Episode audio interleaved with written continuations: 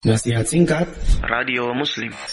Dan juga ketika Allah Subhanahu wa taala ya menjelaskan tujuan kita manusia dan jin itu diciptakan oleh Allah sebagaimana Allah terangkan di dalam surat Az-Zariyat ayat 56, "Wa ma khalaqtul jinna wal insa illa liya'budun."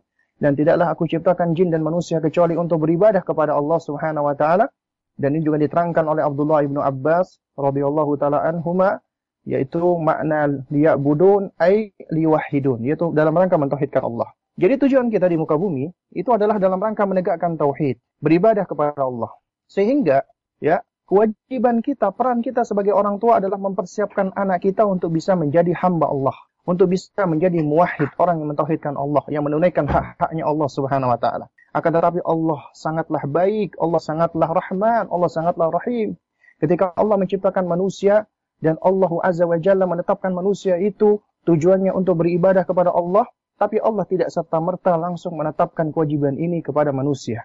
Allah berikan kesempatan kepada manusia yaitu sesuai dengan tahapan-tahapan perkembangan usianya. Karena itulah Allah tidak memberikan taklif beban syariat kecuali kepada anak-anak yang sudah balik ya, yang sudah dewasa. Ketika mereka sudah balik, baru saat itulah beban syariat taklif ini diberikan kepada mereka. Barulah mereka itu dikatakan benar-benar sebagai hamba Allah yang berkewajiban untuk menegakkan peribadatan ya di jalan Allah dan karena Allah dan untuk Allah.